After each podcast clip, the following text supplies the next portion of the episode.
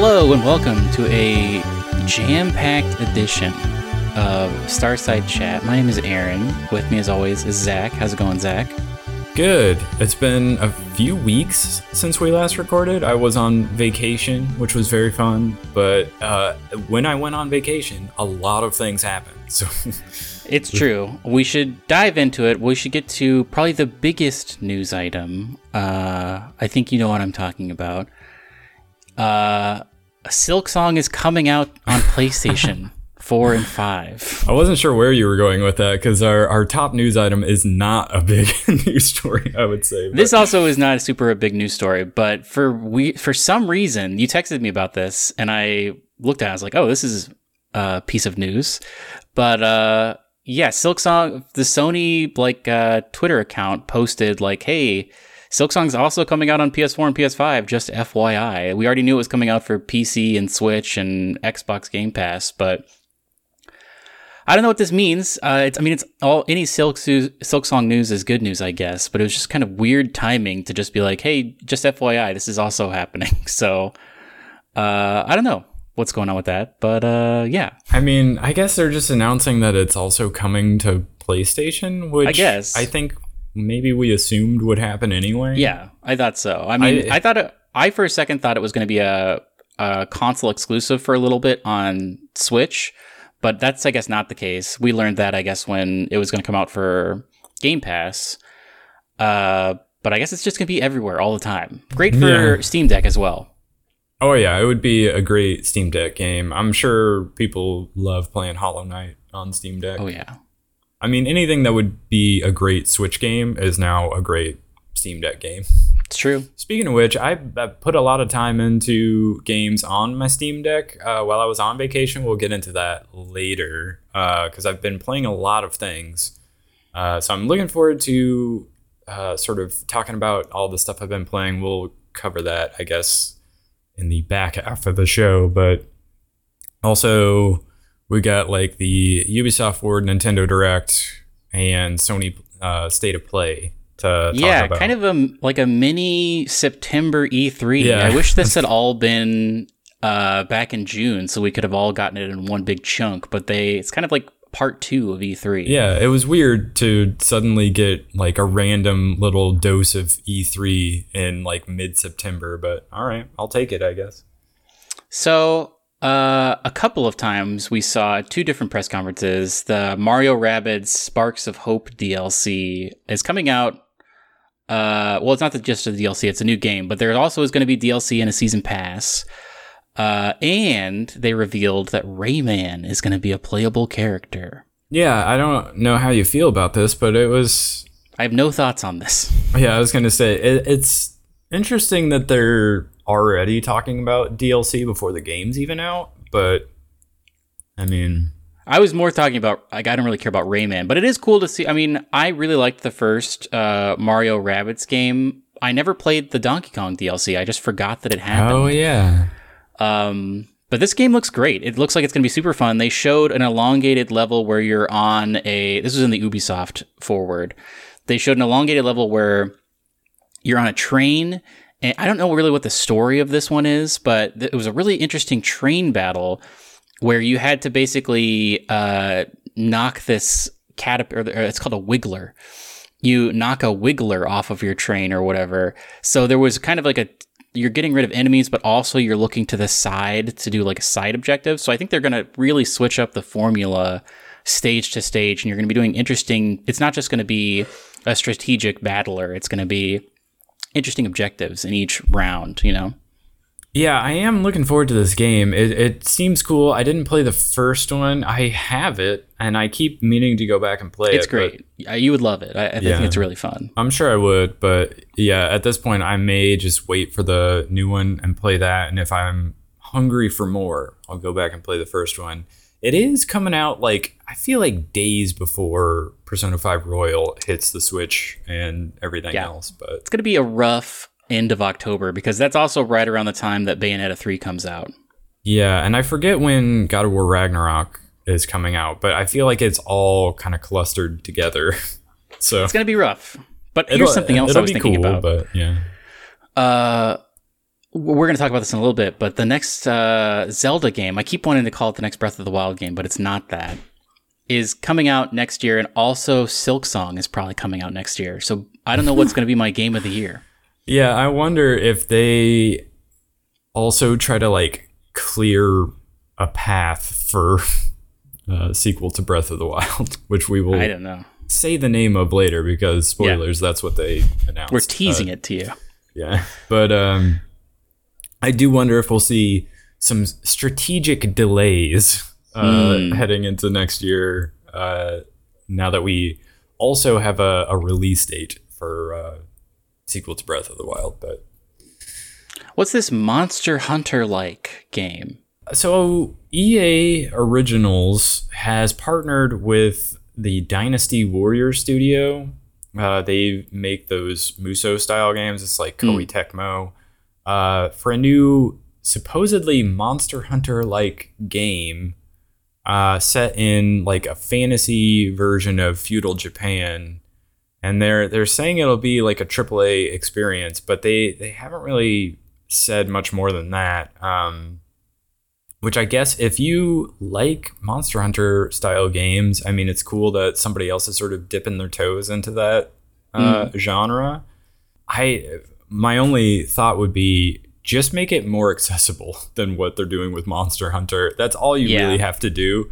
Make it so it's not so obtuse, and it it'll be like a good way to to get into that genre of game. Um, Yeah, it's definitely very intimidating trying to get into the Monster Hunter universe. Yeah, it, even as someone who played Monster Hunter World and really liked that game, when Monster Hunter Rise came out, I was like, I don't even know if I can do this. It's such a hill to climb to like get back into those games that it was I don't know, I couldn't do it. So I just I didn't, but but yeah, so basically, I think all they have to do uh, to make this compelling is to make like a much more streamlined and approachable version of that formula. And so I, I don't know if that's necessarily what they want to do or what they're targeting, but it'll be interesting to see uh, their take on it um, because this studio is known. Uh, we've talked about it previously with like Persona 5 Strikers and um, Fire Emblem Warriors. They're known for being able to take these existing franchises and sort of adapt them to their style of game. Uh, I don't know if if they're planning on doing something like that, but and they always do sort of make it a little bit more approachable than the original source material. So, so yeah, I don't know. It'll be interesting to see. People love uh, Monster Hunter and that style of game, so maybe they'll have something a new franchise to get into.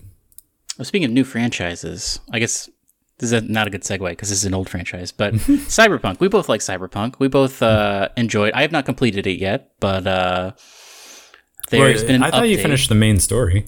No, I have not finished the main story. Oh, Uh, there's been a content drop update. They released some new stuff for the game, which I could get into now, and I probably will at some point uh, restart up my playthrough.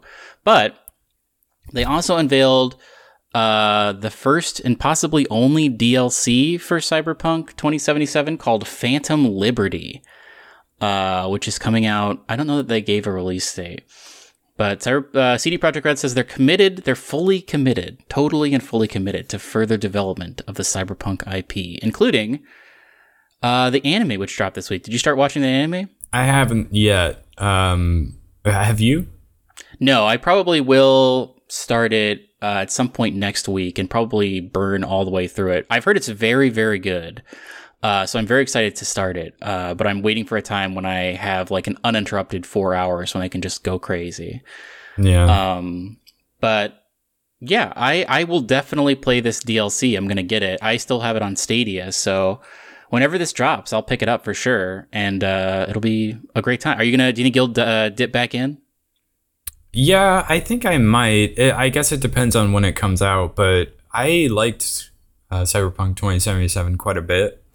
And uh, another interesting thing about it, I think they said that they're making it sort of like your save file is like cloud ready or backwards compatible. Yes, so like it is. Yeah. you can swap platforms as well, which is interesting to me since I I I think when this came out, I bought it on both PC and Stadia you did. because they like initially when it launched, it was like super terrible to try to play on pretty much every platform but Stadia. Yeah. And I initially bought it on PC and I was running into so many performance issues that I was like and it was also like such a uh, hot release that like the Steam servers basically like died. so you could Yeah. not actually even download it. And so I was like, well, I want to play this and I want to be able to talk about it on the podcast. So I just went ahead and got it on Stadia so that I could play it right away. And I eventually swapped back to the PC version, and that's the the version that I played all the way through. But uh, it would be cool to be able to just have the option to hot swap back and forth between the two Yeah, for sure. So I'm interested in it. I I definitely will pick up this DLC. Uh, I have. I'm just thinking about it right now. I think I believe I have zero memory of the game Babylon's Fall. So this is that game that was I feel like it was supposed to be sort of a game as service um, game that came out and was like super disappointing and everybody like got horrible reviews and everybody was like this is bad and like not too long later apparently it is already like they're terminating the game service. So this was like a complete disaster.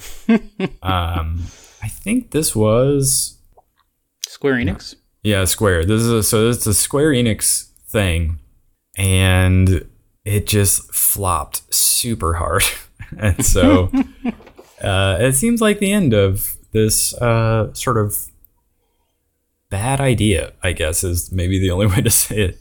I feel like we're gonna see fewer and fewer of these game as service things just because of how many of them we've seen flop. But It's so much to invest in something, and you're anticipating having a long tail, like a, a high return over many years. And it's just like, it's such a risk to take on, I feel, like, especially with how many of these fail, like to put so much money up front and then to not get that return for like zero people to play it, so much so that you have to stop the servers so you stop like bleeding money. Uh, I don't know, like, yeah, I think you're right. I think we're going to stop seeing it more frequently. Well, especially uh, since there are so many other things that you can do to be profitable. It was like Bungie came along and created this space and like was the only one that was super successful at doing it. And everyone like for years maybe they had de- developed these plans to like start doing a similar thing. And I guess like MMOs have been around for a long time, so that's like another thing that people are always eyeing like, oh, we could have this game that runs for like 10 years and is Mhm. like you know, instead of like you ramp up and you make something for a few years and then it's out and you have to like try to find the next project. They would just like, we'll just have this cash cow that will sustain us for years on end. Um, and so they've put these things into development and now like they're coming out and we're realizing how hard it is to actually succeed in that space. so I feel like as as they stop, you know, once they get released, I think those studios are going to move on to different projects and they're not going to try to do this again. Yeah. Yakuza. I guess we can't call it that anymore. Uh, but uh. Sega, uh, Sega has announced three new Yakuza games, but now they're just called Like a Dragon games. Yeah, I don't know why they did that. I don't know. That's a good question. I mean, maybe it's slowly getting away from the concept of being a Yakuza. I mean, I didn't finish Yakuza Like a Dragon, but by the end of that game, I would assume he's not really in the Yakuza anymore. Yeah, that's a fair point. I know like they also did like a spin-off that was like the Lost Judgment thing. Mhm. So it's like they already sort of had a spin-off. Um I guess maybe they're just yeah, maybe they are just getting away from the whole Yakuza thing. Uh, Like a general. Dragon 8 is coming out, and I guess it's going to have dual protagonists. It's going to have Ichiban from uh, number 7, and then a previous one from previous games that people are into. Yeah, yeah. So Kiryu Kiryu is the sort of main uh, protagonist of all the other Yakuza games, and now uh, you have a new one in Ichiban Kasuga. He was the you can't even say it. He was the the protagonist of Like a Dragon, but that's now the name of the overall franchise. So Yeah. Um, yeah, so it's a little confusing. And then they also had, uh, what was the? It was like a dragon Ishin, Yeah, which is in the past. which is set in the past.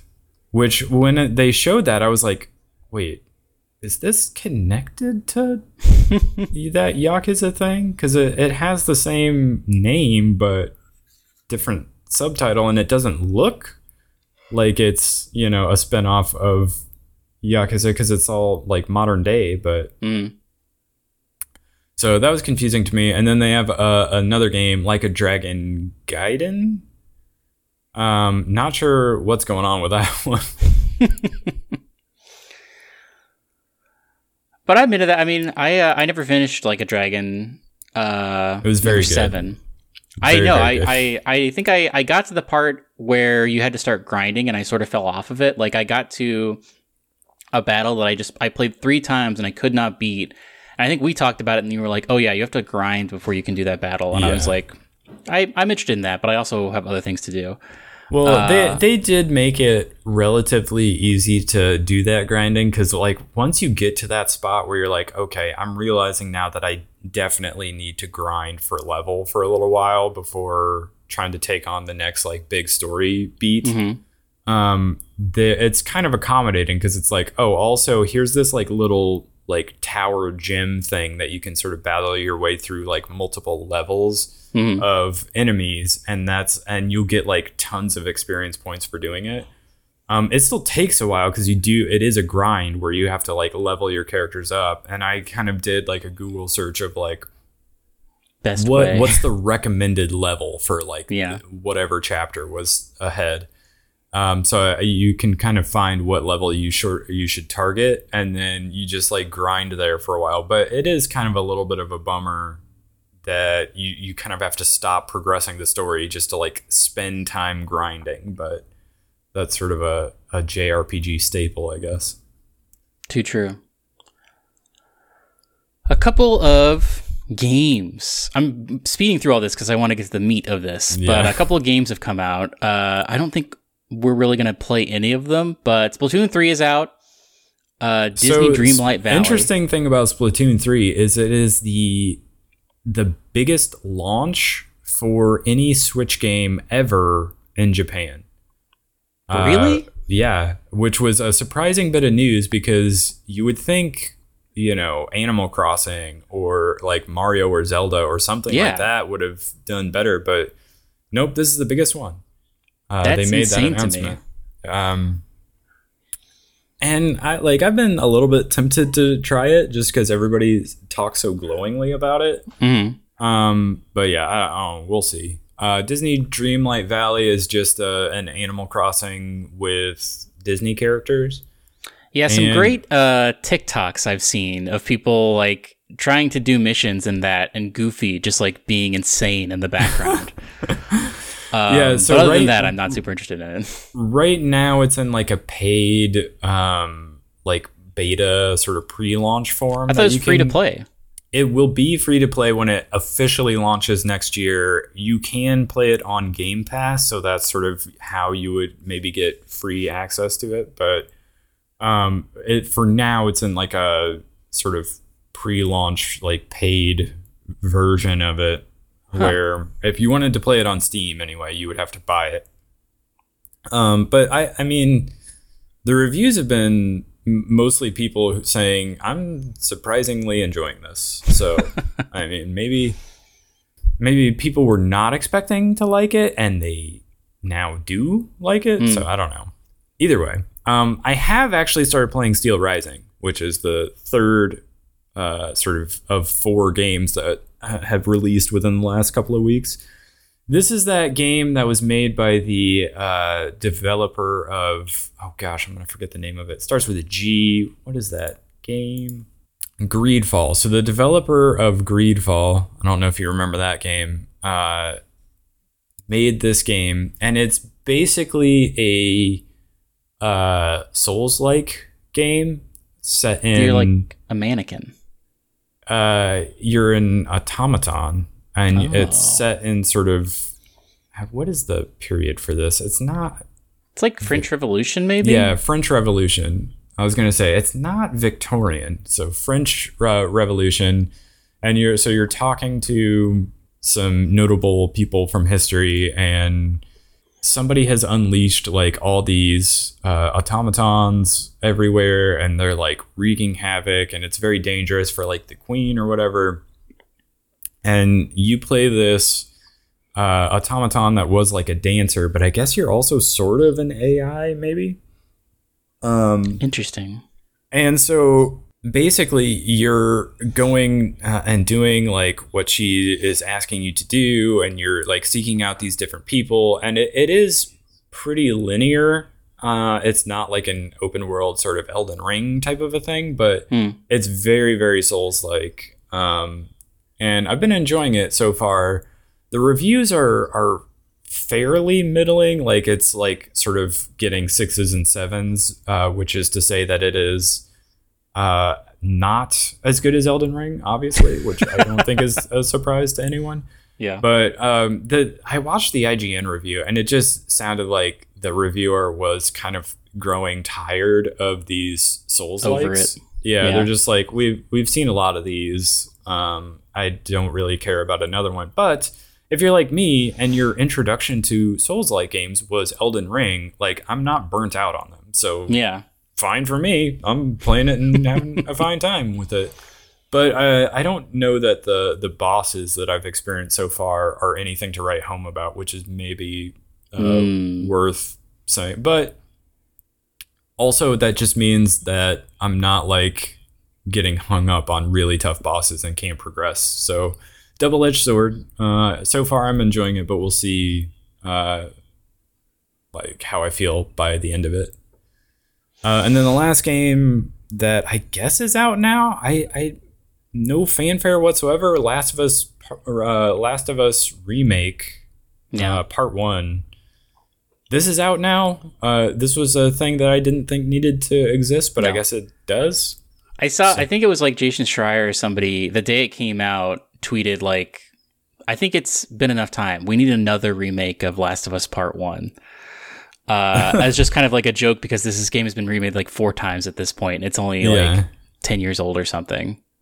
Yeah, like it was re-released multiple times at this point. Um, and the only thing that I've seen about it, sort of justifying why it needs to exist is that they've got the TV show coming up, but they they didn't Yeah. time the release at all, so it's just like separate to that. Um, and so they're like, well, so you know, you got your people that are not like big gamers, but they're gonna watch this show and be like, oh, this is based on a game. I should, and I do have a console. I should go play it.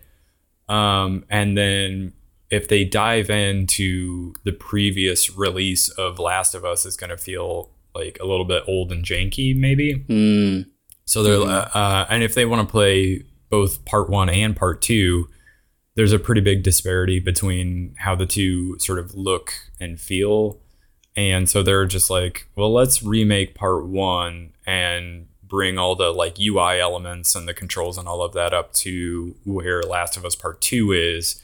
But now we'll just have like sort of the definitive, you know, part one and part two, sort of like Mass Effect Legendary Edition style, where they sort of try to bring the first game up to the standard of the other games, basically. I have a question for you.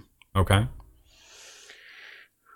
Uh, do you think so? Almost definitely, Naughty Dog is making a Last of Us Part Three, a final part of it, based on the ending of uh, Last of Us Part Two. How much of the first game do you think this season of television is going to be? Do you think it's going to be the whole part? Uh, do you think like season one is going to be all of Last of Us Part One, and then season two is going to be all of Last of Us Part Two? And then they're banking on Last of Us Part Three coming out, or I don't know. What do you think about that? I mean, that's the question because I feel like I don't know. TV shows like the first Game of Thrones, like the first season of Game of Thrones. I Mhm. don't I don't know if that covered the entirety of the first book. So like how do you approach a TV show based on a game? I don't know. There's a lot of like parts in the Last of Us Part One story. I feel like that would be a good cutting off like season finale type time. Specifically, like when he gets hurt, and then there's kind of like the fade to black, and then it comes up, and it's now wintertime, and she's uh, you know, hunting and whatnot. I feel like that That is a good be- place to cut it. Like that could be season one finale, and then season two is her being, you know, everything out in the beyond that point. So I could see them splitting it up into two seasons, but I could also see them being like, no, let's just do it all, and then we recast Ellie for. well, do you know how many two. episodes it's going to be? I don't. It's probably going to be like I would guess ten or eight. Yeah. So I uh, they could easily stretch it out to two seasons or they could just cram everything into one. I mean, here's the other thing. Do you think we get a time jump, or do you think it goes seamlessly into the second game? Like, do they stretch it out to the point where they live in the village or the town for a while? Like, do we see the interim in between, or do you think there is a point where one season ends and then the next season is like you know five years later or whatever, and they've recast the actress and uh, Pedro Pascal's looking pre gray, and uh, it starts up with season or Last of Us Part Two. Mm, I feel I like know. there will be the time jump and maybe they just like put some more gray in what's his name's hair and they just call it good. It's an interesting question. I uh, I'm very curious to see. I I mean, Last of Us Part One is a great game, but it's also like very gut wrenching at times. Yeah, I was gonna say I have no desire whatsoever to revisit this universe. That's Yeah. why I didn't play the second game. So like, if this show was exactly everything that was in Last of Us, but it wasn't called Last of Us, it was just like a show that was about like people living in a post-apocalypse, I wouldn't watch it. Hmm. So it doesn't make any difference to me that it's The Last of Us, the TV show. Like I probably won't watch it. We'll see. I I'm gonna start to watch it and check it out, but if it does get to be too much of a bummer, I'll probably stop. I'll report A back 100 percent, it's a bummer. you know what this this game is. I don't know. I mean, they might change some stuff. They might. Uh, they have said it's going to depart from the games in some way. Oh, really? So, Okay. I don't know what that means. Or there's the huge twist at the end of the first one, and I can't imagine they're going to change that. But if they found an interesting way to change that, then I don't know. That's that's maybe worth checking out. But I don't know. I, I I'll I'll I'll watch and I'll report back. Okay. Yeah, let me know if it's something I should bother watching. But Well, let's dive into this E3 part two because there's basically three three shows that happened. Uh, let's start off with the Ubisoft one because that's the least interesting one. You didn't watch this one. I did not. I was on vacation. They the Mario Rabbids thing was probably the most interesting thing. That's the part where they showed the elongated train battle, which is cool to watch. They had some other random stuff that nobody cares about, like Let's Dance or whatever, or Just Dance, whatever it is. But Let's just dance. the the real centerpiece of this show was all of the Assassin's Creed stuff, and boy, was there a lot. Uh, I think they announced like five Assassin's Creed games. There is My gosh. the first one we talked about is uh, Assassin's Creed Mirage, and that is a throwback to classic Assassin's Creed. They've like n- no longer will it be like a very dense RPG with a ton of like things you're upgrading. This is back to basics, very similar to the first Assassin's Creed. I think you play as Basim or Basim, who is I guess a character in one of the Assassin's Creed games. I've not played. I've only played the first Assassin's Creed, but I yeah, I've only played the first two. this is in um, some old time place like Jerusalem. I, I I didn't super care about this, but the more interesting thing they talked about. Let me get this right. Uh, okay, so there is going to be an Assassin's Creed Netflix series, which is happening. Um, mm, okay, this is the big thing. Assassin's Creed Infinity, which is not a game, it's a platform, a hub, basically that you load into. I, I think it's very similar to a launcher, but it's maybe playable in some way. But that's basically how all future Assassin's Creed games are going to be accessible. It's some sort of like probably fake animus that you get into or something. But within that, there's a couple different uh, Assassin's Creed games that are coming to Infinity, including Assassin's Creed Hex, which is I, I believe takes place in like uh, the Salem witch trials and has to do with like witchcraft, which looks weird and scary. Assassin's Creed Jade, which is going to take place in China, and you can like run on the uh, Great Wall of China and stuff. And then Assassin's Creed codename Red, which is where you're in Japan and you live the life of a shinobi. All of these are the Assassin's Creed games. That's the most interesting one to me. It's all Assassin's Creed. And unfortunately, the way they couched all this was with some guy who I guess was a voice actor in one of the Assassin's Creed games, who I found to be very annoying because he was really hamming it up during the thing. Um, this is another thing where I had to like mute whenever there wasn't gameplay. But uh, Assassin's Creed, it's everywhere now. They've exploded. They've they're really cashing in their chip, and it's now just going to be uh, every year there's going to be a new Assassin's Creed thing. There's also f- like a final DLC for Valhalla, which has gotten so many DLCs. But um, yeah, it was weird that they like there for a long time. It was an annualized series, and then Yeah. they were like, "All right, this is too much, and we need to back off a little bit." So they're like, "All right, we're not going to do it every year. We're going to slow down the pace a little bit." And now all of a sudden they're like, "No, no, that was a Everything. mistake. We should Yeah. always have Assassin's Creed all the time." multiple studios working on multiple Assassin's Creed games coming out sometimes concurrently. Also, there's a Netflix show. So Yeah. Which I mean, I guess it's popular enough for that, but like yeah. for you and me who have not been into it for a long time, like this is not doing anything for me. And like Infinity, like you said, seems more like a launcher, which Yes. it sounds like It's a platform, Um, they called it. well, they I feel like they did that with like Battlefield and um Hitman where they were like we're just going to make it so that you launch this thing and you can access all the previous like previous content. It's so, similar like, to what with- Minecraft did, where like now there's just one Minecraft launcher and it's everything. That's where you get like Java Edition, Bedrock Edition, that uh, weird uh, like Diablo like game that they did, Legends. It's all going to be in just the Minecraft launcher.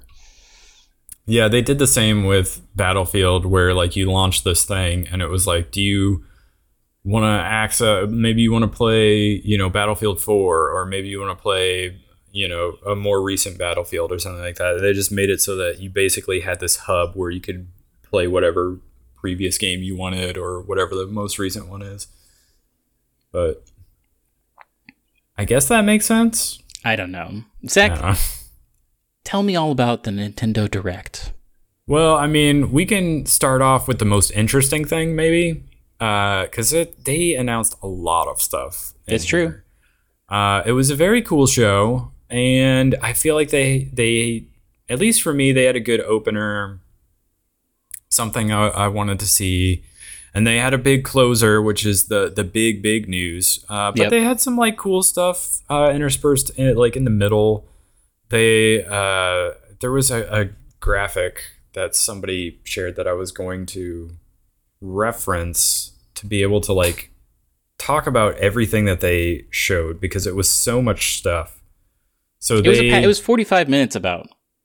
yeah, it was way bigger than anything they've shown previously this year. Uh, it was just like a huge dump of stuff, and so they had Zelda, they had Pikmin Four, they had a new Fire Emblem, they had a new uh, Kirby, or not a new Kirby, but a, a remaster of an old Kirby. They had like a new Bayonetta Three trailer, um, Mario and Rabbids, and they had some cool stuff coming for Nintendo Online uh, that I I was actually fairly excited about. So I mean, I guess we can start with just to get it out of the way. Let's talk about Zelda.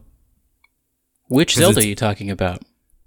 I mean, Tears of the Kingdom or Tears of the Kingdom? It's Tears. They've confirmed that it is Tears, in Uh, fact. everybody Uh, was making the joke. Uh, Legend of Zelda: Tears for Fears. I heard well the guy I so I watched uh, as I usually do with something big like this. I'll watch it. I'll watch the main feed of it, and then for the big announcements, I usually will watch like three other people watch it. I'll go back and like watch the MinnMax guys watch it and some other people. And one of the guys I watched who's very into Zelda, he and his I guess uh, friends have been calling it uh, Breath of the Skyld, which I think is a better name. Uh, but Tears of the Kingdom is fine. Uh, I, I feel like it doesn't roll off your tongue like Breath of the Wild does. No, it does not. But we'll but, get used to it, I guess. Yeah, and and I heard somebody talking about it, and they were they were saying, well, maybe it's like some sort of element for like in the title for each of the games. So like Breath of the Wild, like breath was wind or whatever, and mm uh, Tears of the Kingdom may be like associated with like rain or something like that, and maybe That's it's interesting. Like, and maybe the next one will be something else uh, like that. Some maybe it'll flame. be like yeah, so it'll be like a trilogy of some sort. But it's interesting. So yeah, I thought that was an interesting theory. I don't know if that holds any water, but um, lots to talk about. It is unfortunately they only gave us 30 seconds, which is a bummer, but they did give us the name. Uh, a lot of small details stand out in this. Even though it is only 30 seconds, it's densely packed. I'm waiting for the upcoming GameXplain super analysis video of it. But even before watching that, there's a couple things you can point out. He does seem to have some some sort of thing on his hip that is uh, maybe like a, a, a marker of using magical ability. It's like these little uh, green like spheres or like bottles perhaps that are like it's on his hip. I don't know what that really means. There's also in the background you can see a dragon. So a lot to unpack. I'm very much looking forward to some analysis videos of this. But uh, what was your overall take? What do you do? You like the name? I mean, I guess like you said, it's it's not as uh, it doesn't roll off the tongue quite the way Breath of the Wild did. Yeah. Um, I'm very curious. Uh, it definitely seems more like there's more verticality to it. Uh, he does ride on this like weird thing, and it's like a. It's not. I guess it's not a real bird, but like you know, it's one like of stone those. bird, yeah.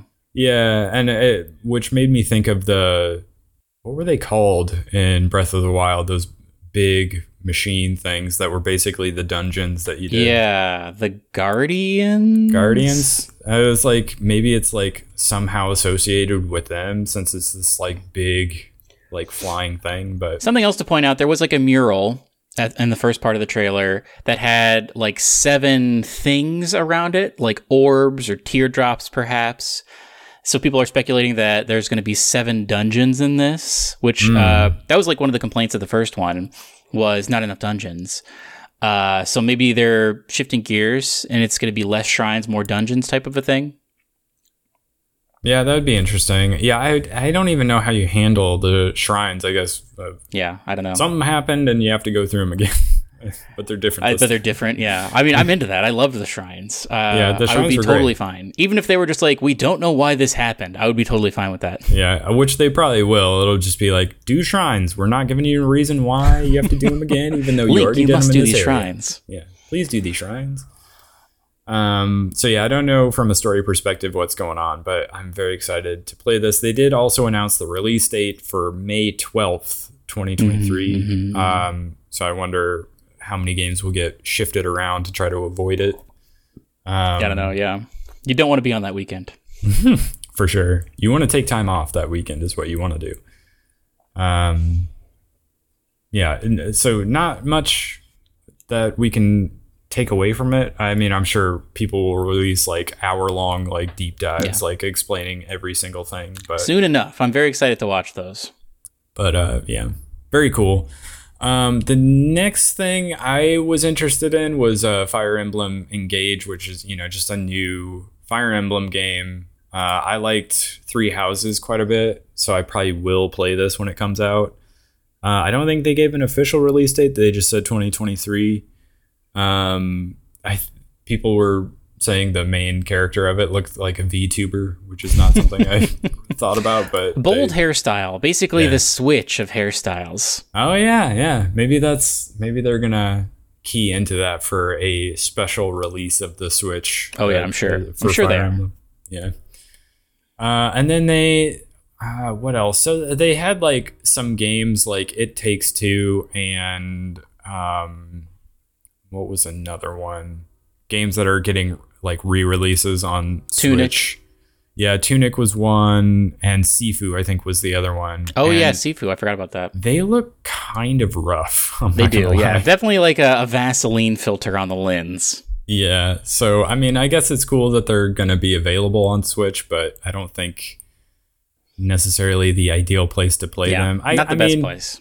The Switch, uh, because you can just ha- pass a Joy-Con. Maybe it takes two would be a cool thing, but it's definitely not gonna look great. Speaking of things that probably won't look great, they announced a bunch of Resident Evil stuff that's coming cloud version. Yeah. so like the most recent one, and also uh, what was the most recent one? Was it Village? Yeah, it was Village.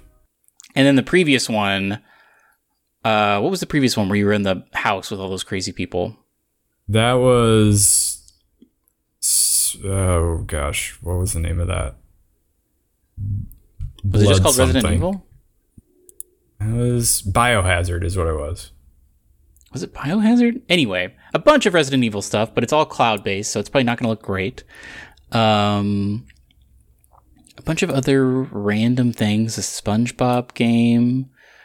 Uh, store a lot of uh farming games. People were like, "Oh, there's a lot of farming games in this direct." Yeah, yeah. If you're Fae a big fan of uh, Story of Seasons. if you're a big fan of Animal Crossing or Stardew Valley, this was like the show for you. But also Octopath Traveler 2, which is coming out February 24th. That's a, a pretty big deal. Yep, that was a big one. Um, Factorio is coming out as well. I love yeah, Factorio. I was gonna so say that was a big one for Switch. you. Yeah, for sure. And Miyamoto popped up. Tell me, walk us through Miyamoto's appearance. He appeared and he was like, "Hey, it's me, Miyamoto. I'm hard at work, uh, working on the Mario movie with Chris San." Uh, and then I, I, I was anticipating him to be like, "Well, here's some footage of it." Yeah, that's what I think uh, everyone was expecting. Then he was he took a pause and he was like, "Let's talk about Pikmin. Uh, isn't Pikmin great? Pikmin Bloom is so cool. Let's talk about how to play Pikmin if you haven't already." I think showed this some- is desperation. Somebody please play, play Pikmin Bloom. So, and then he was like, "Also, guess what? Take a look at this, and it's Pikmin Four. Uh, and then he had a little Pikmin T-shirt on. So I think this was a little bit of a, a, a kind of a like almost trying to fake people out. Like let's let's get. We know people are excited about Pikmin Four, so let's talk Pikmin. Oh, but we're gonna talk about Pikmin Bloom. Yeah. And then like he's like, okay, that's all for me now. And then it was like, no, but we do have Pikmin Bloom. Just kidding. it really is here. We're gonna actually show it. It's interesting. They didn't really show any gameplay, uh, but I have heard a criticism of previous Pikmin games is that they're on a like time system. So like it's not so you can't really like chill out in a Pikmin game because you're always watching the clock. Very similar to that. Man, what was that old zombie game? I don't remember the name of where you were in a mall. There was a, a Oh, zombie yeah. game where you were like a photojournalist in a mall. That was a very Yeah. fun playground, but also it was on a clock. So like you had to do things by a certain time or things just like doors closed on you basically. That's why I never played those games. It's because I Yeah. w- I didn't want to deal with the clock. My prediction is that this one will not have a clock. I think they've realized it in this new age where they're streamlining things and making things much more playable. Like, for instance, like playing Mario Odyssey is great, but going back to play, like, even critically lauded Mario games that aren't Mario Odyssey, you can see that they really figured it out with Odyssey. Like, there's a lot of, uh, like, quality of life things. I mean, even in Mario 64, which is a classic, when you get a star, you get kicked out of the world. And like, that's fine or whatever. But uh, Odyssey is just like so easy and fun to play. You're just constantly getting stars. There's not really any obstacles. I would bet that they've taken those things and adapted them for Pikmin, and it will be a much more enjoyable game to play. It's not going to have a ticking clock, and it's just going to be. It's going to be good. I think I probably will check this out, depending on what the gameplay is. But uh, I, I'm interested in it, even though I've never played a Pikmin game before. Yeah, I am a little bit as well, and some of that is because uh, one of the games I played while I was on vacation was that Tinykin game. Yes, I've heard that's very Um, good. It is very good. So not not to spoil what I'm going to talk about at the end of the show, but uh, it's very good and there is no clock and, and it is all about just like exploration and like collecting stuff and using you know the tinykin to help you like get around uh, the world and maybe like solve some puzzles I, I, they're not necessarily puzzles but kind of that way and so i would definitely like i'm more receptive to like a pikmin style game uh, having played it than maybe I was previously. So, uh, plus, like people do love the franchise, so I don't know. Maybe 2023 is the time to finally check it out. They did a brief trailer for Bayonetta 3, and you have to go onto the YouTube channel to get like a more in depth thing. But man, I went onto the YouTube channel to watch the like six minute Bayonetta 3 breakdown. This game looks awesome. It looks so fun. Uh, I'm very excited for it. It's coming out October 28th. I will definitely be picking it up and I will give my review on the cast, but everything about it looks like they're Oh just nailing it. It's going to be very, very good. I'm realizing so October 28th, that's just an additional game For end of October this it's year. true. It's going to be insane. I don't know. It's going to hit the wallet pretty hard and you're Oh, just yeah. going to have no time. It's true. It's going to be dense.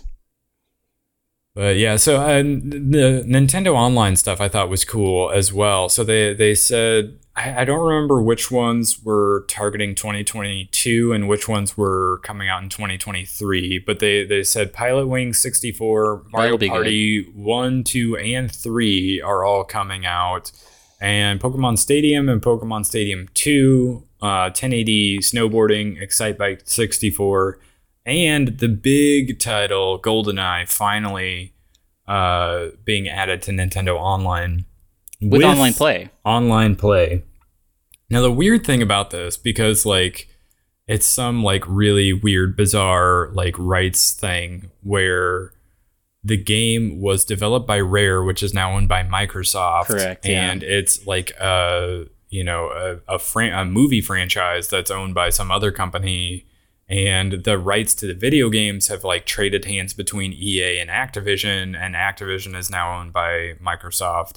So like but the GoldenEye when it came out was a, a Nintendo exclusive. So you, you have this like really bizarre rights situation which is why it maybe has not come out uh, or been remastered previously but um so yeah you you get a not really remastered version. It's just GoldenEye 64 on Nintendo Online, but with online play. However, Xbox is going to get a remastered version that will run in 16 by 9 um, for Game Pass, and it will not have multiplayer, but it will run in 4K. So, Yes. and I think also importantly, will have dual stick support, which I do not know that that's coming to the original GoldenEye that's going to be on Nintendo Online. Interesting. So like you get not an ideal version of either. so you you you would probably like to have the Xbox 4K version that's been remastered Mhm. that has dual stick support with the online play, but you're not going to get it. You're just getting the campaign. And you would probably also like to have it on the Switch where you can play online, but I don't whatever. It's weird. And also, I mean, there are other games that kind of fill this gap. I think we talked about, I don't remember where this was shown, but at some point during the first part of E3 back in June, they released a, or they uh, showed the first trailer for a game called Agent 64, or I think it was called Agent 64, Oh, yeah. which is like a fake version of GoldenEye, which looks great. But for this nostalgia, it's such a weird rights issue because it was a movie and then Rare changed hands and all that stuff. So who knows? But uh, it's, something cool I'll probably that check it's out. coming. Yeah, uh, it's cool that it's coming. I probably will try it out and see how it goes. I I do have concerns that like going back to it, it will you'll realize you know how it doesn't maybe doesn't hold up the way you think it does. Mm, Also, mhm. my concern is how will it play with a pro controller as opposed to like Great the question. original 64 controller. yeah, I, I still would like to pick up one of those wireless Nintendo 64 controllers that you can buy on Nintendo Nintendo's website, but they're continuously sold out, so it's Yeah. impossible to get them. But uh, maybe that would be the ideal way to play GoldenEye on Nintendo Online, but can't get them. It's impossible. Were there any other? They also they're going to unveil or they're releasing that Crisis Core Final Fantasy VII reunion on December thirteenth. Yeah. Um. Do I need to play that? I don't know. I, I'm not really sure. My, my Final Fantasy VII remake uh, tour. I don't know. I I never played Crisis Core, and it has to do heavily with the character of Zack, who is like Cloud with black hair, who I don't know anything about. But it seems like he's going to feature heavily in the new remakes. So Yeah. I don't Which know. I mean, Making Maybe. me think maybe I should play it, but maybe the Switch might not be the place to play it. I don't know. Yeah, probably not. Um. You know where you could play it is PlayStation. Are we ready to talk about the state of play? Yeah, I'm trying to run through this and see if there was anything else I wanted to mention in the direct. Uh, I did think it was cool that they were doing a remaster of Tales of Symphonia, which is like this beloved classic on the GameCube. So the fact that that's coming back is cool. People were excited about that. My the first Tales game I ever played was Tales of Arise last year, and it was like Oh, my yeah. game, my game of the year. So it'll be cool maybe to go back and revisit that, but it is coming early 2023, so I'm not sure like what that's gonna come up against as far as releases go. Uh, but that's something to have on your radar. Um, yeah, so we now we can move to state of play. State of play Tekken 8. Do, have, are, have you played the Tekken games? No. I was gonna No, say I don't know like, anything about them. When I was in maybe middle school, I had a friend who had a Tekken game, and I played very little with him. And there was a character called King who's basically like got a tiger for a head or like a jaguar, or I don't know what it was, but that's all I. The, my only experience with Tekken, and that's all I remember. But I'm not a big fighting game person. Nor am I. Uh, Star Wars Tales from Galaxy's Edge was a PSVR 2. They did a couple of PSVR 2 titles. This one seems interesting. Demeo seems very interesting to me. It's a tabletop style, like almost Dungeons and Dragons style game where you're moving pieces around on a dungeon. I always thought this is a great use case for VR is having a crazy animated play space in front of you that you can all interact with. Yeah, Um, so this looks interesting to me, although I don't super like the art style. yeah. Uh, then they talked about that Like a Dragon Ishin, which is interesting. Hogwarts Legacy is a bummer to think about. It's like not really relevant to anybody, I think. My, But- my I, you say that, but my sister, who is not a huge gamer, but she does like play games now and then. Like Mm. this is the maybe the one game other than Breath of the Wild or the sequel Really? to Breath of the Wild that's on her radar. Yeah, so Yeah. like if you got Harry Potter fans, they know about this and they're waiting for it. So And then Pacific Drive was interesting. It's like I remember, uh, man, I don't remember the name of it, but there was a game years ago where I think you were only ever in a car, and it was like nighttime, and it was very scary. It was supposed to be like a horror survival game, but you were in a car, and I think you were being chased by another car. So I got vibes Oh. of that. I don't remember what that's called, but this is a, a very interesting game where it seems like there's weird sci-fi natural disasters happening around you and you're just like tasked with you're in a car and you're trying to escape or get somewhere safe but this piqued my interest a little bit. I was a little interested. What did you think about this? Pacific I- drive is what it's called I have no recollection of this, so I'm gonna have to watch Oh, a trailer. But it's interesting. It's it's not it seems pre- somewhat unique. Uh Synduality was just like a weird mech game. Uh it's like yeah, it was like a mech sort of tactics like game. I think maybe if I recall correctly. stellar blade i don't recall Stellar Blade, I thought this was one of the ones that looked kind of cool. I think the the last three that they had to show seemed kind of cool to me, but maybe I'm misremembering. Um, oh is this the one where everybody was like a robot on the back part of their head like in the Matrix, where they had No, like, like- little?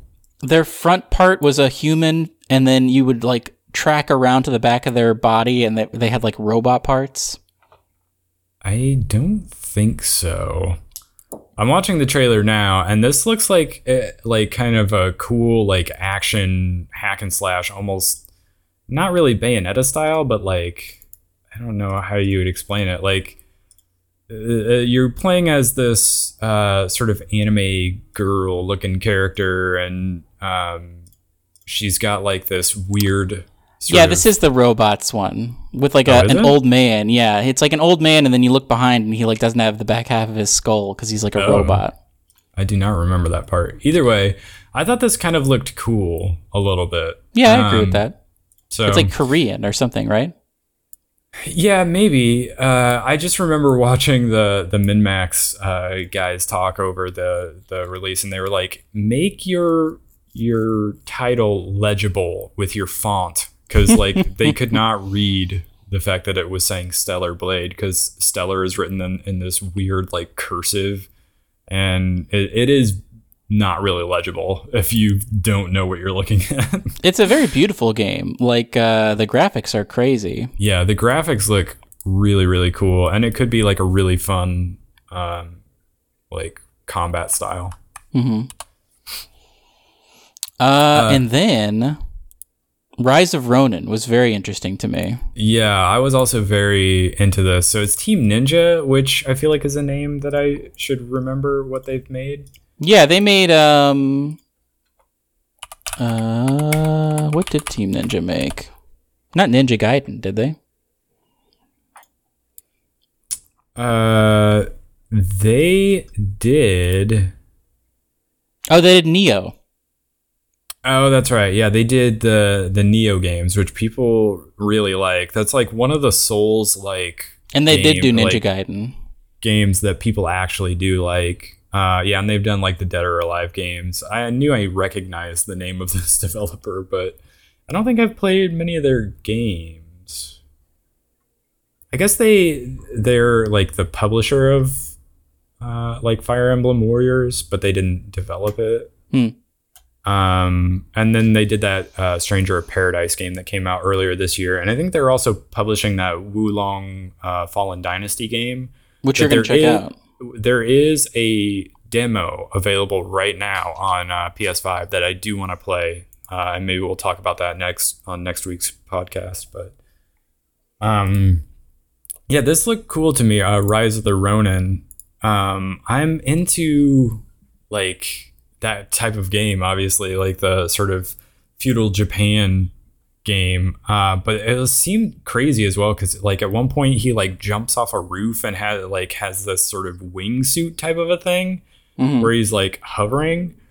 But yeah, the combat also seemed cool because at one point he also has this like uh this rifle with like a bayonet on the end and he's Yeah. like using it like a sword to like a hack and slash a guy but then he like stabs him and also shoots him which is crazy um so it seems like a cool cool game i'm into it Let's talk about God of War Ragnarok coming out November 11th, a mere week or so, maybe two weeks after uh, Bayonetta 3.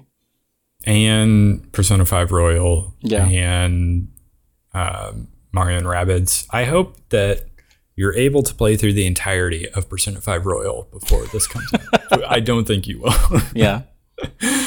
Uh, no, this trailer looked awesome. It, It got me great. really hyped for it. I th- this was a very cool trailer. I watched it like three times in a row. um, what do you think of this?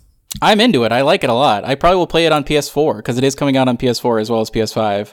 Yeah, And I do not have a PS5 yet, but uh, I was very, very into this. It looks great. The voice acting is great.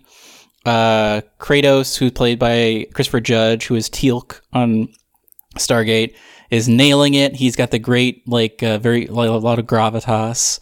yeah. Um, I love the part where he was like, "Death can have me when it earns me." A that was great just such an awesome line to So have in great. the trailer. I this this movie this I, I said this movie because it almost is a movie, but this game Yeah. is going to be amazing. There's no way it isn't going to be amazing. You think I- it's still they're still doing the one shot? oh yeah, a thousand percent. That's just that's it's become their iconic at this now? point. Yeah. I'm interested to see. It was such a great spoilers for first God of War, but at this point, what are you doing if you haven't played it? But uh, yeah. there was such a great part in God of War, the first one, where you went and got like the blades of chaos, and Mm-hmm. all of a sudden you had two weapons. and I have to imagine that they're going to have a similar thing. There's got to be more weapons in this, I would think. Yeah, Um, I wondered about that. but I'll be interested to see like what else they add. Because a great thing about old God of War games was getting a new weapon that was all crazy and you could start to max out. Like I remember in the one for PS3, you fought Hercules at one point, and Hercules' weapon was just like two giant metal gauntlets that were just the faces of tigers or lions rather. And then you killed Hercules horrifically, and you got his hands. So you got these like big metal lions that you could just punch people with, and it was awesome. uh, and like there was like giant axes and scythes and things you could get. And I, I really loved the combat in the first God of War, but I would be interested to see him use different weapons. So I guess we'll see what happens.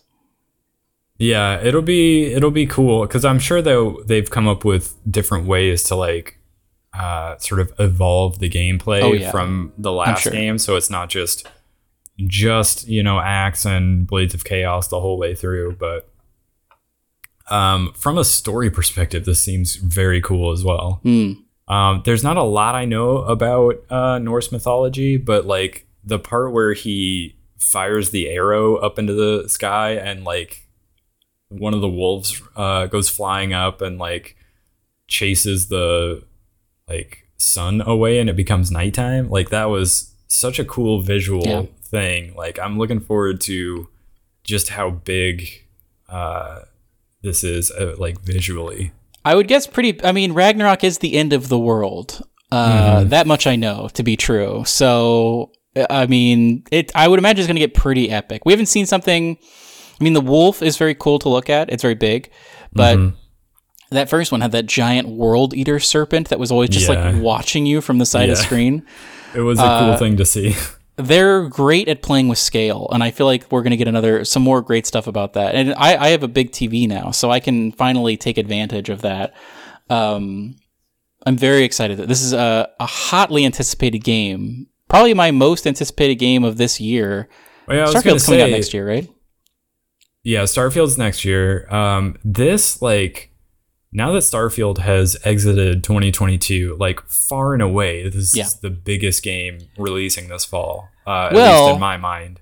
uh when is the game awards is it in november or december it's got, it's, in, december, right? yeah. okay so this is going to be game of the year no Elden Ring.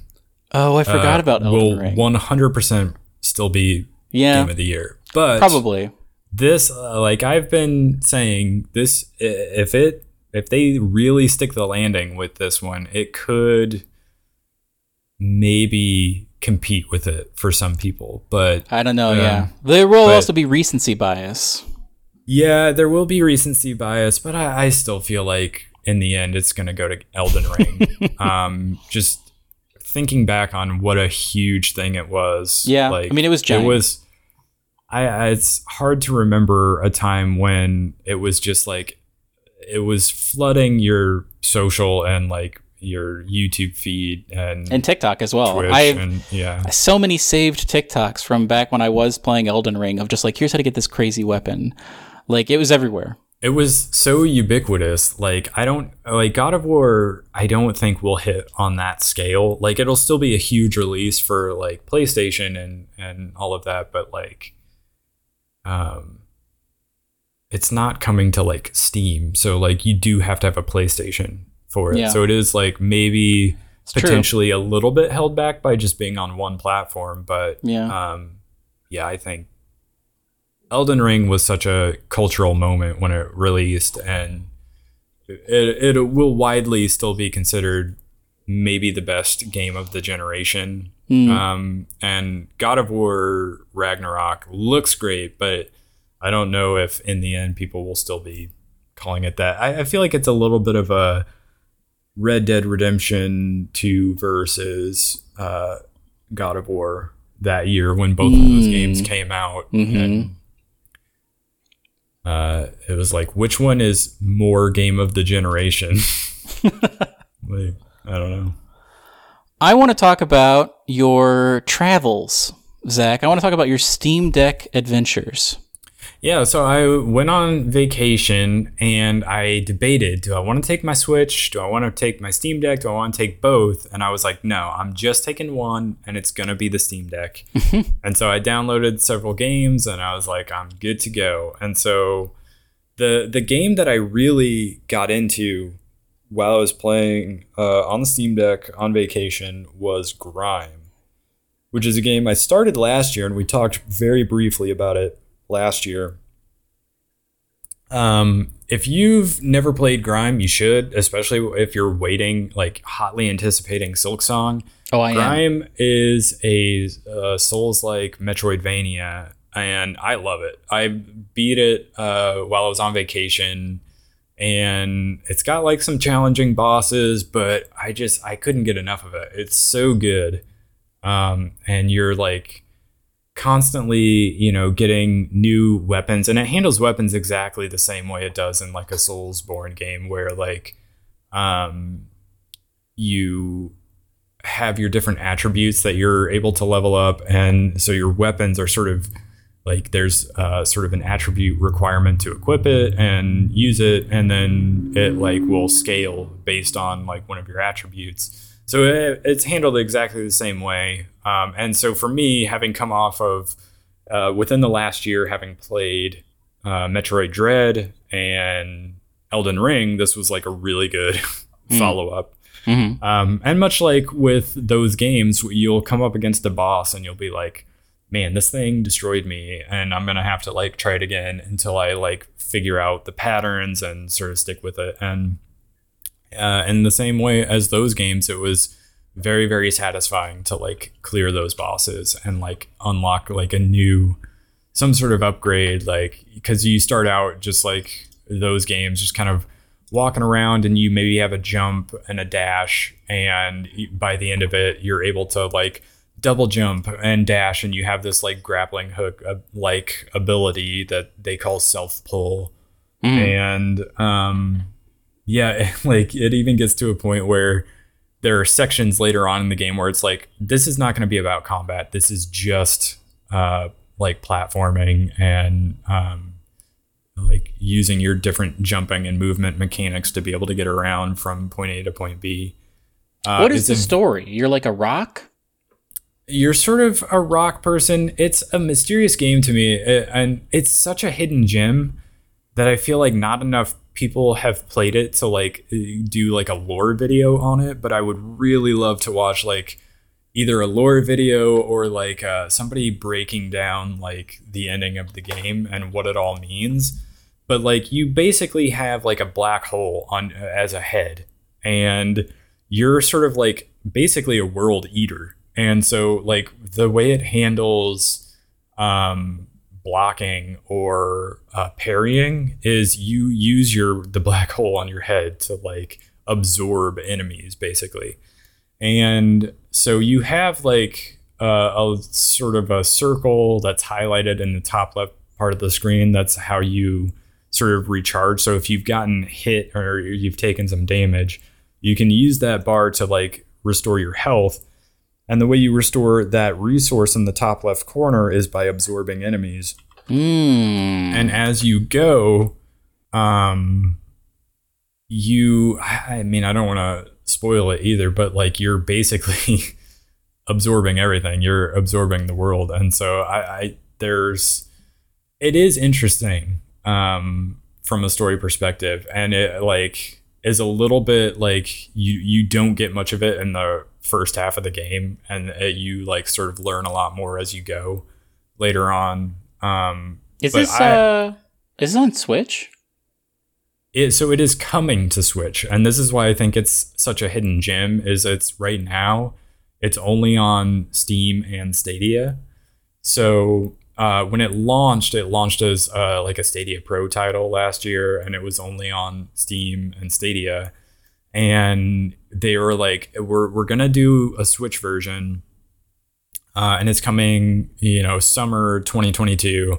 And they've had to delay it. I think maybe they're also adding new content for it, um, but they they've delayed it. I don't know if it's still coming this year. I think maybe they're still targeting this year, but yeah, Nintendo's website says releasing in summer 2022. which, as far as Yeah. I'm concerned, is right now. Yeah, so I, I don't know if the release is imminent. I think I saw a tweet from the developer where they were like, "Yeah, we've had to delay it, but there's going to be like new content as well. So like, keep an eye out." It's I will buy this on Switch. I will. I'm confirming now on the podcast. I'm going to buy this when it comes to Switch. I I love this game so much. It's it's very very good. It's a a total hidden gem right now that not enough people are playing and talking about. But now, you uh, you kind of bounced off of Hollow Knight. Is that correct? Yeah, back in the day when I picked it up, I like at that time I didn't really know what like Metroidvanias were at the time, so I only started it and kind of bounced off of it. But yeah, Are you going to play Silksong when it comes out? I might actually because I am much more receptive to that style of game now than I was back when Hollow Knight originally came Mm, out. So I can see myself picking it up and playing it for sure. So we can definitely like talk about it a lot. I'm going to want to talk about it. I know. Um, so the thing with Grime is I was actually hoping that like one of those, you know, like signature edition games or whatever would do like a physical release or like iam8bit would do like a physical Switch release for this Mm. game. And I was gonna pick it up, but they they delayed it. So I was like, nah, I'll just play it on Steam Deck. And so that's what I did. And it's great. It's I don't think it's as long as Hollow Knight. How long did it take you to get through Hollow Knight? I beat it, so I only played a little bit of the DLC, but my ending percentage was 101%. And I think it took me like maybe 32 hours, 35 hours. It will not take you that long to get through Grime, which is maybe another bonus. I, I like a game that's a solid like you know 12 to 15 hours, Mhm. which is I think about how long it took me to get through Grime. Um, and you can like backtrack and, and go back and like because you'll gain abilities that will allow you to access places you couldn't the first time you went through an area Mhm. but you don't necessarily have to do that either if you just want to like you know make it a little bit more linear and sort of mainline your way through the game so it's not like metroid dread where it's sort of uh, having you backtrack through previous areas a lot Mhm. um, it can be a little bit more linear if that's how you want to play it but uh, it's great it's a very very good game that i highly recommend and uh, hopefully it comes out um, on switch later this year and more people pick it up and play it but I'll create a Google News alert for Grime Switch so I can get it the day it comes out. you should do that Tinykin, you said was like a, it's like Pikmin style. It's I, I I mean I assume it is based on the fact that you're picking up a lot of like little little men or kin, I guess. But uh yeah, I, I don't know. I've never played a Pikmin game, so I, I can't say definitively that you're doing the same things, but it's great. It's I like like the art style of it. Uh, I like the sound effects like running across like so you're you're basically a person who has been sort of honey I shrunk the kids down to small size and you're basically going through these rooms of like a house it looks like and so you're in like the bedroom or the bathroom or like uh, a living room.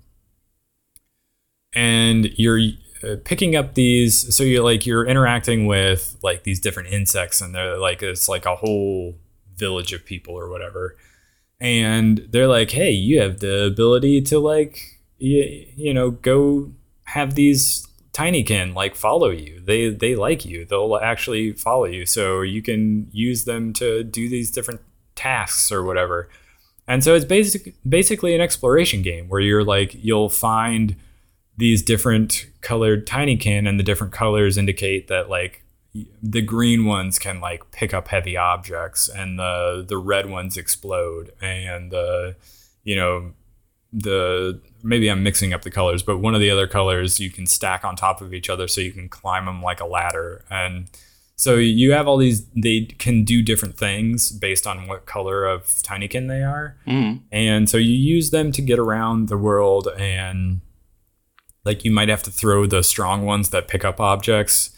You throw like 10 of them at this object and they'll pick it up and they'll carry it to a different place for you. And that's how you like solve a thing. But you have to like you know be able to find the different tinykin. and also there's like a hover mechanic where you like jump and hover around but it's like uh like it's rated based on how many bubbles you have. So uh, like when you jump and hold the button, like a bubble appears around you, and that's how you hover. And so if you have two bubbles, obviously you can glide a little bit further than if you only have one.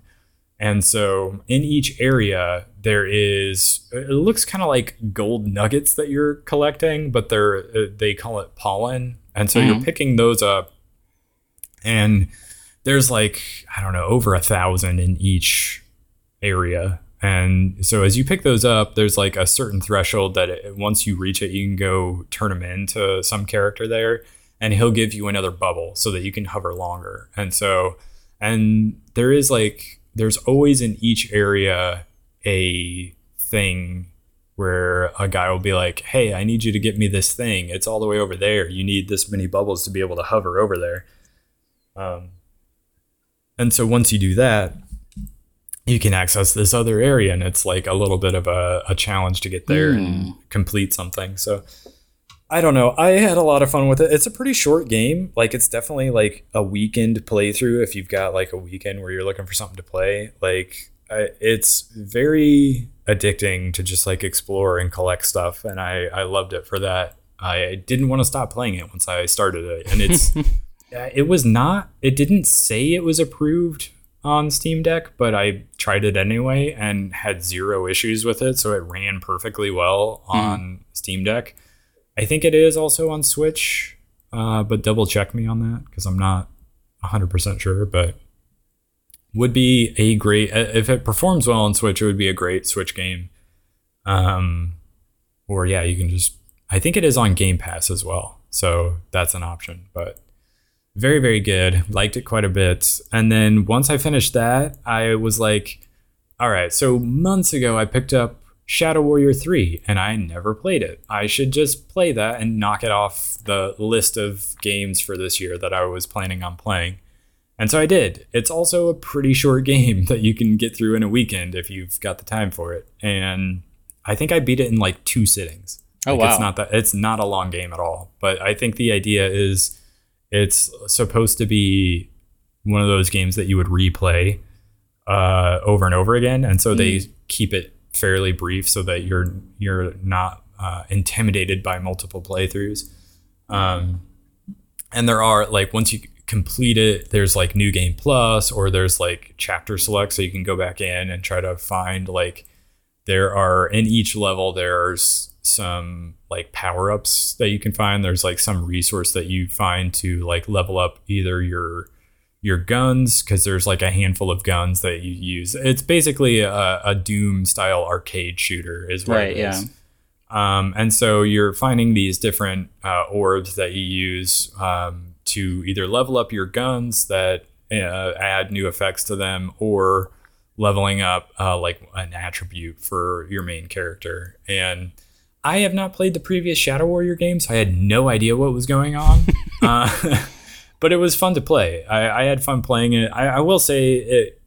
I think it needed like boss fights somewhere in there, like cool boss fights. There wasn't really any to speak of. They were uh, at least nothing that was like super interesting uh, until I guess maybe the final um, chapter of it. But um, they could have done more with that, I thought, but uh, the platforming was fun too because you also have a grappling hook and you can like wall run. Um, and so they did some fun, interesting stuff with that as well. But um, yeah, the main character is a little bit like uh, Asian Deadpool, where he's just sort of a merc with a mouth type of a thing. But mm-hmm. um, and wisely, the game like if you die, uh, it it like respawns you really quickly and it doesn't replay the dialogue thankfully oh, because nice. it would because it would have gotten very uh, irritating to listen to some of that dialogue uh, more than once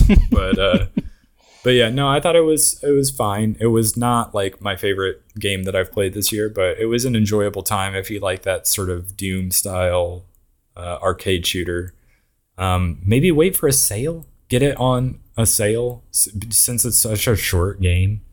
Um, but it, it was fun enough to play. Uh, and then the other one that I have started that I briefly talked about already was Steelrising, which I'm playing on PS5. and Mm. it's a it's a so far I would say it's a pretty solid uh, Souls like experience, but maybe I'll have more thoughts on it once I finish it.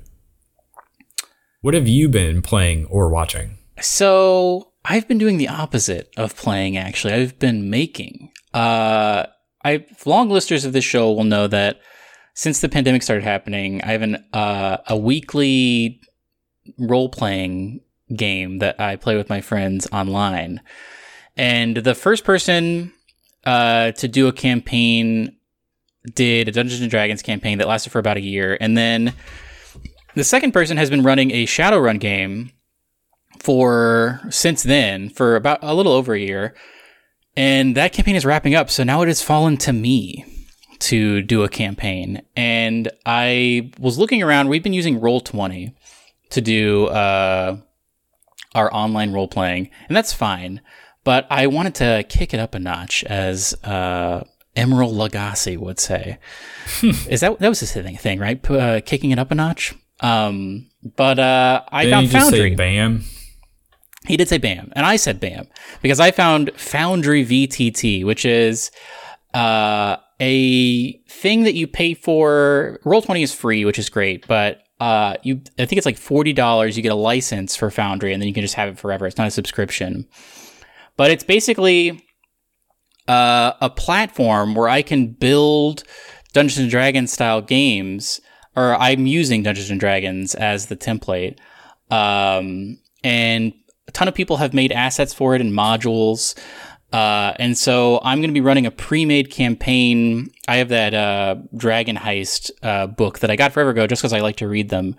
Uh, but I'm going to be using that to make a game within Foundry.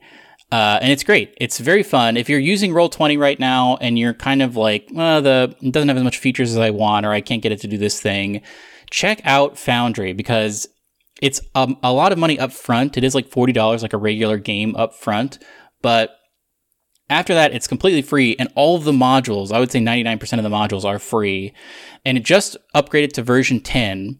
So some of the modules aren't working right now, but people are working to make them work in version ten. But uh, man, it's been very fun to build this out. It's almost like old style, like making things in RPG Maker, but slightly uh, less complicated. Um, my recommendation is if you're doing an online role playing game with your friends, you got to use Foundry. I know that there was just a big thing about the new, the next version of Dungeons and Dragons. There was that special thing that came out where they were like, was it Dungeons and Dragons 1 or 1 Dungeons and Dragons or something like that, where they're going to have their own VTT, virtual tabletop. That's way in the future. That's happening like two years from now. And who knows if it's going to be any good. This is happening right now and it's great and I can't say enough good things about Foundry. Um, so definitely check it out. Is my recommendation. Speaking of recommendations, do you have any parting wisdom for us? Uh, I'm gonna roll that into my founding. My uh, my parting wisdom today is to check out Foundry VTT. It's great. Uh, I, you'd be very wise to check it out. Now we we talked about it a little bit uh, after we finished recording the last podcast we did, but uh, I've been listening to uh, Casiopea Yes. quite a bit lately, and we, so we got to talking about like different sort of uh, like Japanese style music and like Japanese city pop and stuff like that. Uh, so listen to Casiopea if you haven't. I, I watched some video like a few weeks ago about somebody like talking about how much they liked Casiopea and they had like discovered them recently and it, they're just like this like 80s style uh, or yeah City from pop the is 80s. great. yeah for sure and they're they do like jazz fusion stuff uh, sounds sort of like video game music which i like so uh, did you end up listening to that i forget piper was who i sent to you No, I need to. I completely forgot about that. Um, it's very good but I shall. I'm actually looking for Highly music to put into VT to Foundry VTT, so maybe I'll check it out. Oh wow, definitely check that out. Um, but this has been a long show. I think it's that's gonna do it for us until next week. Uh, go ahead and follow us at Starside Cafe on your podcast app of choice. I guess Starside Chat would be the thing to search for on your podcast app. But you can follow us uh, at Twitter and Instagram and YouTube at Starside Cafe, and we'll catch you on the next one. Goodbye. Goodbye. Bye.